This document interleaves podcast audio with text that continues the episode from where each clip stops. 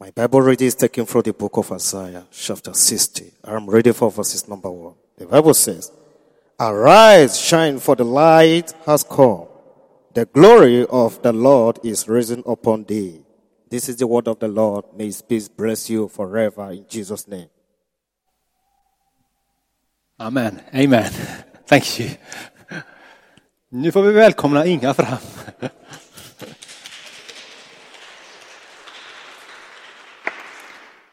Hej! Jag var lite skärrad ett tag. Men vet ni, så fick jag se Ricardo. Och då släppte alltihopa. Jag vet inte varför jag blev så lugn när jag såg honom. Men jag tänker att vi ber. Herre, vi får komma till dig. För vi älskar dig och vi behöver dig så mycket. Tack för allt vad du har gjort för det har öppnat en levande väg till Faderns hjärta för var och en av oss. Tack för att vi har fritt tillträde att komma Faderns hjärta så nära. Nu ber vi att du kommer heligande, kom. Kom till oss var och en. Och kom till mig också Herre så att jag får skärpta och klara tankar. Vi lägger nu den här stunden i dina händer. I Jesu namn. Amen. Härligt.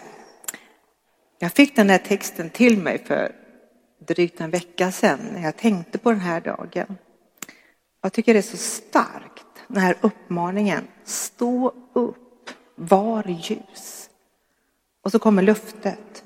Ty ditt ljus kommer och Herrens härlighet går upp över dig. Visst är det starkt ord? Det är starkt och det är till oss idag. Och jag brinner ju för att människor ska få lära känna Jesus och bli hans efterföljare. Så är det egentligen allt jag talar om. För jag har fått möta Jesus och han har förvandlat mitt liv. Och jag känner att jag älskar honom och jag vill bara tala om honom. Jag är ju diakon här och jag tänker alltid att jag vill förklara lite vad diakon är därför att en del människor har väldigt diffusa begrepp om vad en diakon är. Jag har ju varit här ganska länge i kyrkan. Jag kom hit hösten 90 redan. Och först var jag volontär och sen från 93 till 2016 så var jag anställd här och nu är jag volontär igen och gör bara det som jag brinner för. Men en diakon, vet ni vad det är?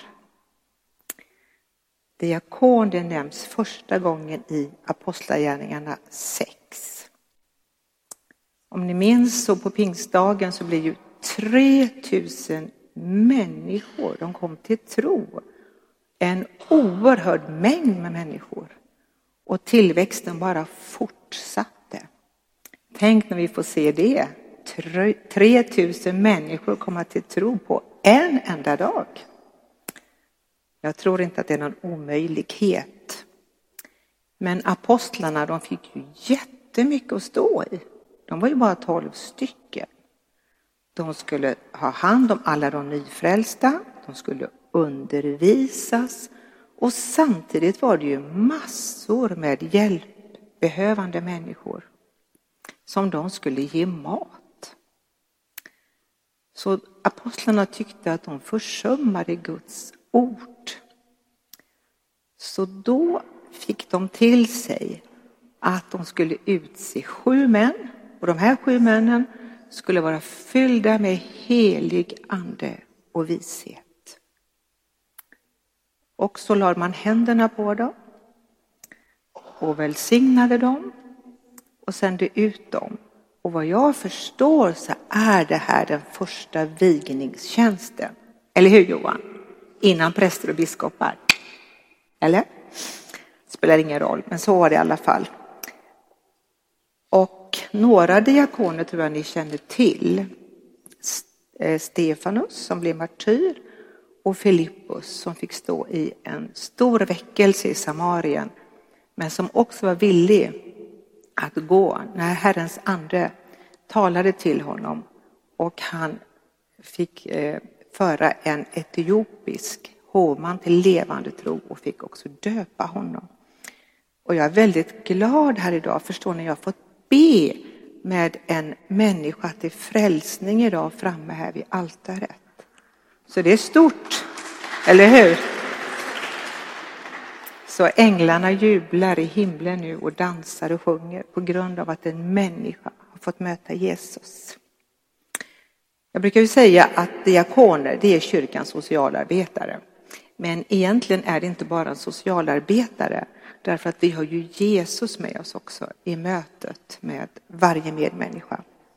Och I Svenska kyrkan så har vi sån här grön färg och ett emblem som ser ut så här.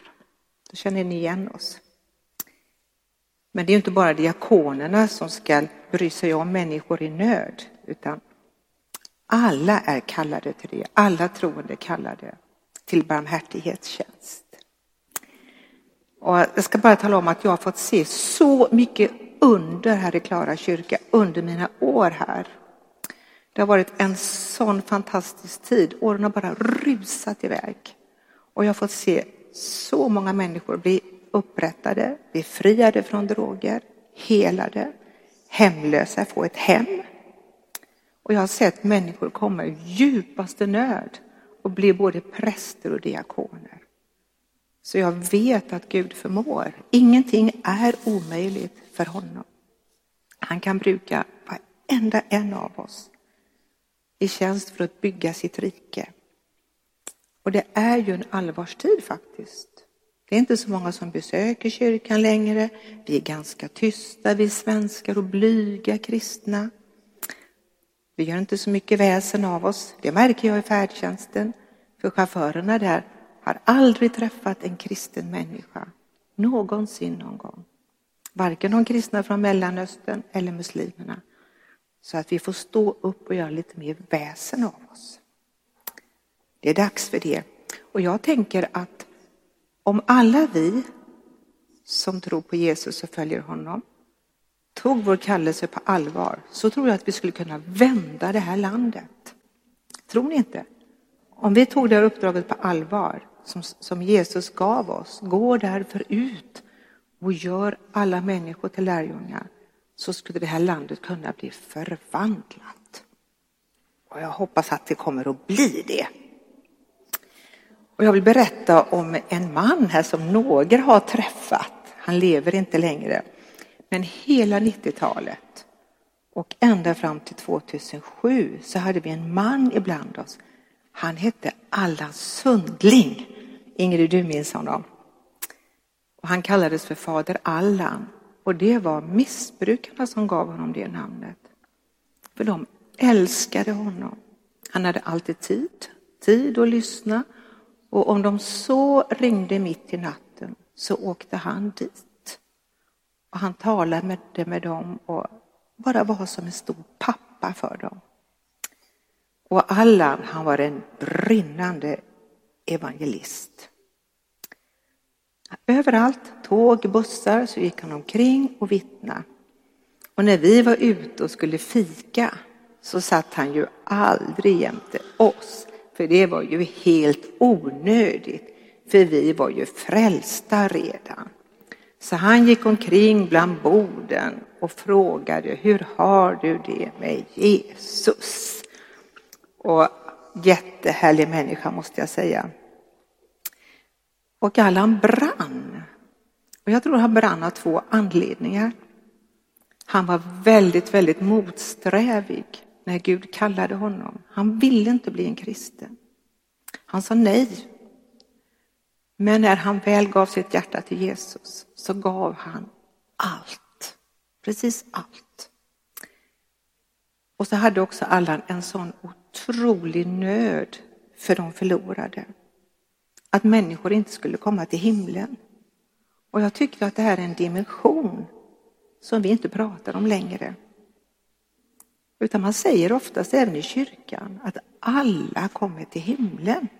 Och jag tror till och med att i Svenska kyrkan säger man att är man döpt så kommer man till himlen. nästan vare sig man vill eller inte. Men jag undrar egentligen, är det så? Kommer alla till himlen? När jag läser Bibeln här så kan inte jag se att det står så. Jesus sa så här, jag är vägen, sanningen och livet. Ingen kommer till Fadern utom genom mig. Är det sant eller är det inte sant? Jag kan inte döma i den saken, men det är ju väldigt allvarliga ord.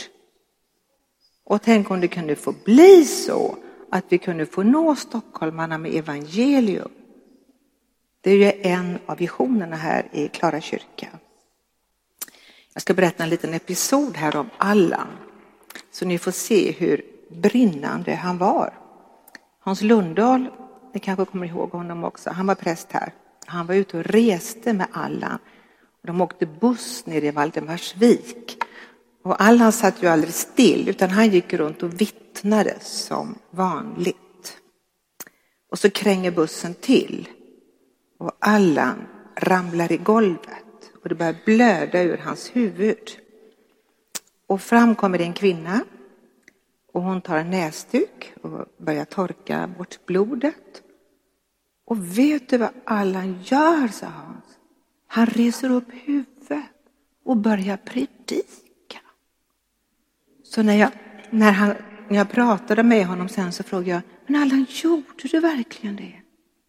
Ja, sa han. För jag tänkte om jag ska dö nu, då måste jag berätta om Jesus så några fler kan få komma till himlen. Men visst är det ett hjärta. Man kan ju skratta åt för det är så gulligt. Men han tog det här verkligen på allvar. Verkligen. Jag ska läsa lite från Matteus tänkte jag. För vi behöver verkligen marineras i Guds ord och också lära oss av Jesus hur han mötte människor. Och ett, ett sätt är ju att skaffa en bra bibel om du inte har det.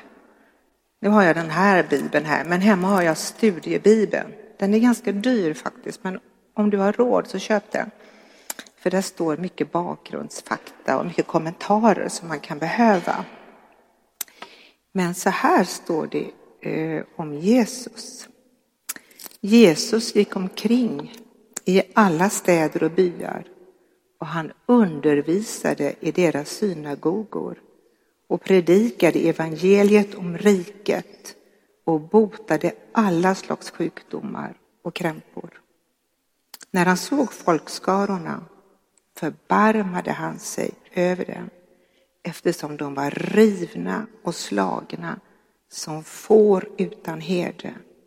Och han sa till sina lärjungar, skörden är stor, men arbetarna få. Be därför skördens Herre att han sänder ut arbetare till sin skörd. Det är hans skörd. Och han gick omkring i alla städer och i alla byar. Och när vi läser Bibeln, jag tycker det, jag har fått någon sorts ny dimension när jag läser Bibeln. Så jag läser alla kommentarer. Och så vill jag att det ska vara levande för mig. Så jag försöker tänka mig in i det här skeendet. Vilka personer är det som är där? Vilka personer är närvarande? Och vad är det som händer? Och nu ska jag läsa en text till. Från eh, Matteus 9, 9. Jesus gick vidare och fick se en man som hette Matteus sitta utanför tullhuset. Han sa till honom, följ mig. Då steg Matteus upp och följde honom. När Jesus sedan var gäst i hans hem kom många publikaner och syndare och låg till bords tillsammans med Jesus och hans lärjungar. Fariséerna fick se det och frågade hans lärjungar varför äter er mästare med publikaner och syndare?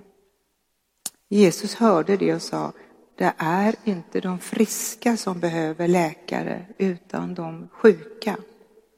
Gå och lär er vad detta ord betyder. Jag vill se barmhärtighet och inte offer. Ty jag har inte kommit för att kalla rättfärdiga utan syndare. Om vi tittar på den här texten som handlar om Matteus kallelse. Det står i vers 1, 9 och 1 att Jesus var i sin egen stad. Det är alltså Kapernaum. Och du kanske har varit i Kapernaum. Det är ganska dött, eller hur? Man ser ingen som bor där i Kapernaum. Men på Jesu tid så var det en livlig hamnstad. Och det fanns ett tullhus där. Och där i tullhuset så satt Matteus. Och han var i tjänst för ockupationsmakten. Och det var romarna. Han var deras skatteindrivare. Och Matteus, han var hatad och föraktad. Matteus själv var jude, men han var föraktad av sitt eget folk därför att han skodde sig på dem. Jag vet inte hur stort eh, Kapernaum var på Jesu tid, men jag tänker att man ser framför sig Matteus sitta i tullhuset så kanske han hade sett Jesus och lärjungarna gå förbi. Det är ju inte otroligt. Och vet ni, jag tror att Jesus och lärjungarna hade så roligt. Jag tror de hade kul tillsammans, att de skrattade jättemycket. Det står ingenstans om det i Bibeln, men jag tror ändå att han gjorde det. Jag tänker ibland på de här galna lärjungarna med deras infall. Att jag tror Jesus han gladde sig jättemycket. Det enda som jag läser är att det står att det var en jublande glädje att Jesus, han, han fröjdade sig i jublande glädje. Men jag tror ju att de var ju som vanliga människor, som, som oss, eller hur? Eh, och Matteus, han satt ju där vid tullhuset med sina formulär. Och han hade ju pengar. Han kunde köpa precis vad han ville. Och han kunde ställa till med fester där vinet flödade. Och kanske han reparerade sitt hus, sitt kök, badrum och när det var klart så var det dags att börja om med reparationerna igen. Allt för att hålla tomhet och självförakt ifrån sig. Det är väl lite så vi lever idag, eller hur? Vi vill vara upptagna, vi slipper tänka, slipper känna. Reparera ett hus, det är ju ganska bra. Men den här dagen när Jesus kommer förbi och säger följ mig så är Matteus hjärta berett och han reser sig på en gång. Han tar med sin penna, han tar med sin iakttagelseförmåga och vet ni, han får det finaste av uppdrag. Han fick skriva Matteus evangelium.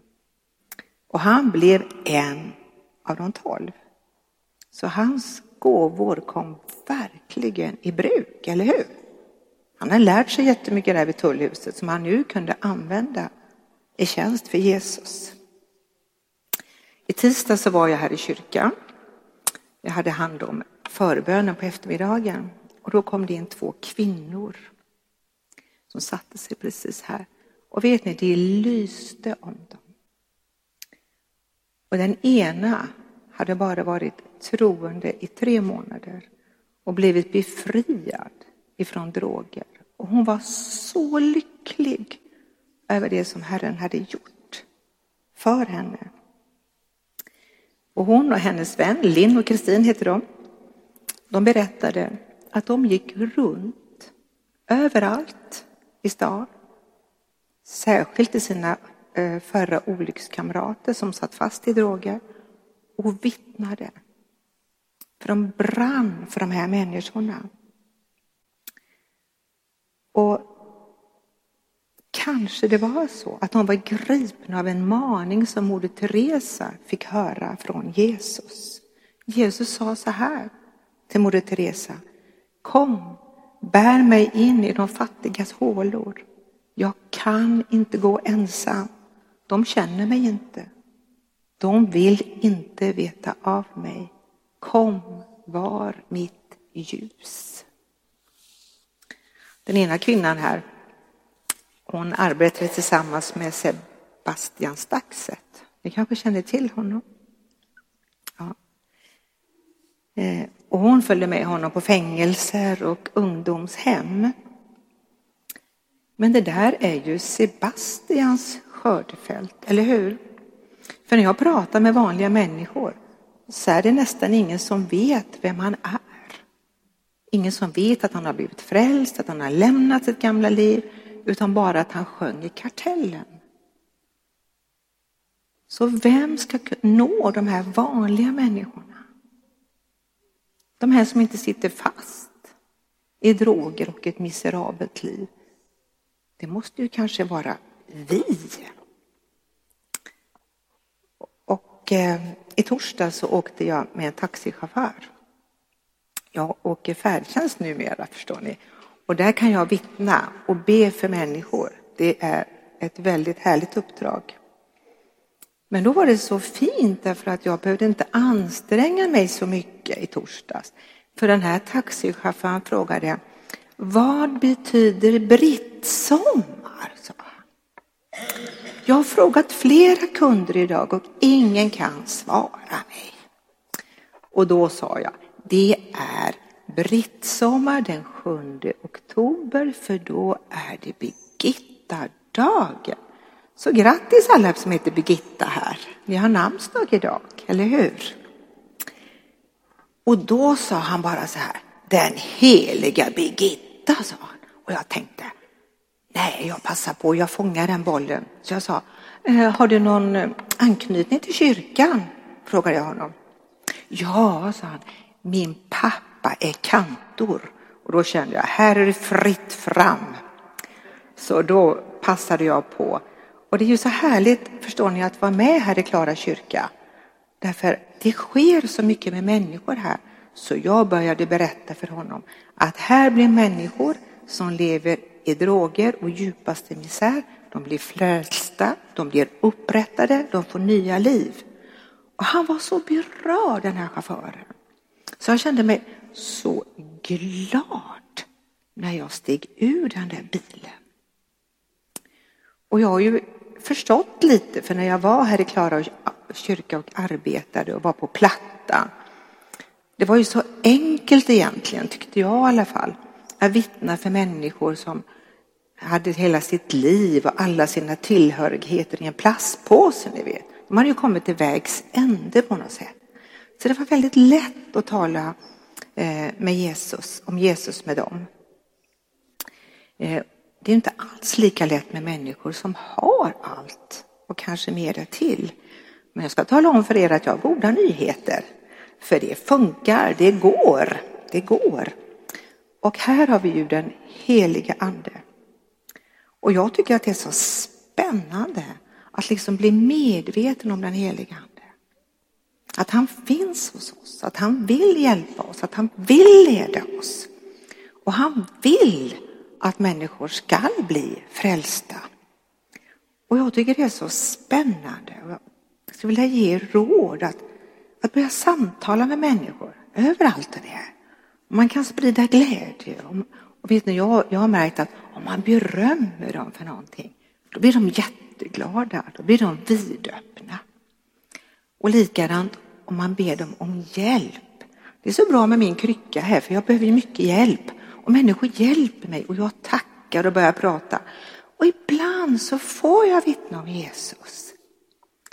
Men det är ju inte alltid jag får det. Men vi har ju ändå inte gjort något fel, eller hur?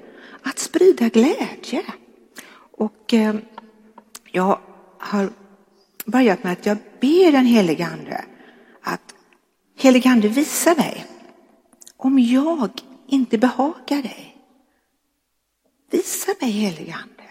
För du vet, det är så lätt, för jag tycker människor är väldigt ohyfsade idag. Och man kan bli ganska irriterad på tunnelbanor och människor går i vägen. Så att då har jag bett att Heligande visa mig så att jag inte blir så där misslynt och fryner på näsan och säger något elakt ord. Och vet ni, han hjälper mig. Han ger mig det där stynget så att jag får be om förlåtelse. Och jag känner det är så fint att vi kan sprida vänliga ord omkring oss. Och jag tänker på en psalmvers jag fick lära mig i skolan. Jag är så gammal Johan, vet, jag är född på första hälften av 1900-talet. 1949 Johan, så jag är så gammal förstår du. Då fick vi lära oss psalmverser utantill. Och det är som en skattkista vi bär inom oss. Och då fick jag lära mig en psalmvers som heter så här. Den går så här. Ett vänligt ord kan göra under. Det läker hjärtats djupa sår. Ett vänligt ord är änglabud. En hälsning ifrån Herren Gud. Förstår ni? Ett vänligt ord kan förvandla en människas dag. Ett leende kan göra att någon orkar, orkar en bit till. Kanske ett barn som sitter och som blir mobbat i skolan. Bara ett leende, är ett vänligt ord. Förstår ni? Vi kan vara med och rädda människoliv, bara i det fördolda, i det lilla. Jag tänker på att stå upp. Var ljus. Och det är när vi börjar gå, när vi börjar våga ta mod till oss, som den helige Ande kommer. Då kommer han med sin hjälp, han kommer med sin ledning. Och jag har sett en del sitta här i kyrkan och vänta på att den helige Ande ska komma med sin kraft. Så att man nästan lyfter sig i stolen och går iväg. Och de kan bli sittande i åratal. Det händer egentligen ingenting. Utan vi får stå upp, precis som Matteus, i tro. Stå upp i tro. Han hade ju kunnat sitta där vid tullhuset hela sitt liv, resten av sitt liv. Han kunde sitta där med sin penna och sina formulär. Vilket trist liv, eller hur? Istället fick han det mest spännande liv man kan tänka sig. Och jag tänker det är tid för oss också att resa oss. Att vara Herrens ljus, precis överallt där vi går fram. För är det så att människor går förlorade, då behövs vi verkligen. Och var och en av oss, vi har ju människor runt oss som bara vi kan nå. Som bara lyssnar till oss. Som får förtroende för dig. För de tänker att ja, men det där är en vettig människa. Tror hon på Jesus? Tror han på Jesus? Då kan jag också. Och den heliga Ande vill leda oss. Och Jesaja, han fick ju sin kallelse.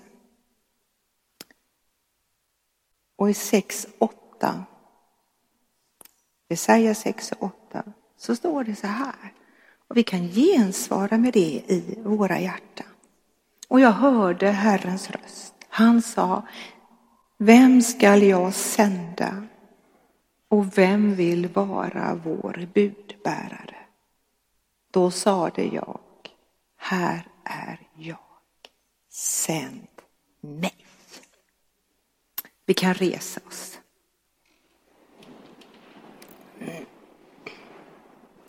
Vi ber att du ska komma helige Ande. Kom över oss. Och vi kan lägga handen på vårt hjärta. Herre, Herre, du ser den som ännu inte har tagit emot dig. Och du kan säga i ditt hjärta, Herre, jag vill följa dig. Jag vill överlåta mig till dig. Och du som känner att du är långt borta från Herren, välkomna honom. Säg välkommen Jesus. Jag öppnar mig för dig. Och jag upplever att det finns nådegåvor här som ligger i träden. Herre, låt nådegåvor få flamma upp. Låt bönespråk som har tystnat Låt det få ljuda igen. Kom heliga Ande. Om du har bönespråket så tala. Du kan tala nu.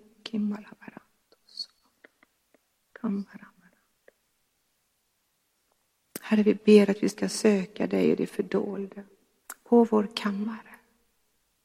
När du kan tala till oss. Och vi får den här längtan och maningen från dig Jesus, att gå tillsammans med dig ut i en trasig värld och vara dina redskap. Vi älskar dig Jesus. Kom, kom, helige Ande. I Jesu namn. Amen.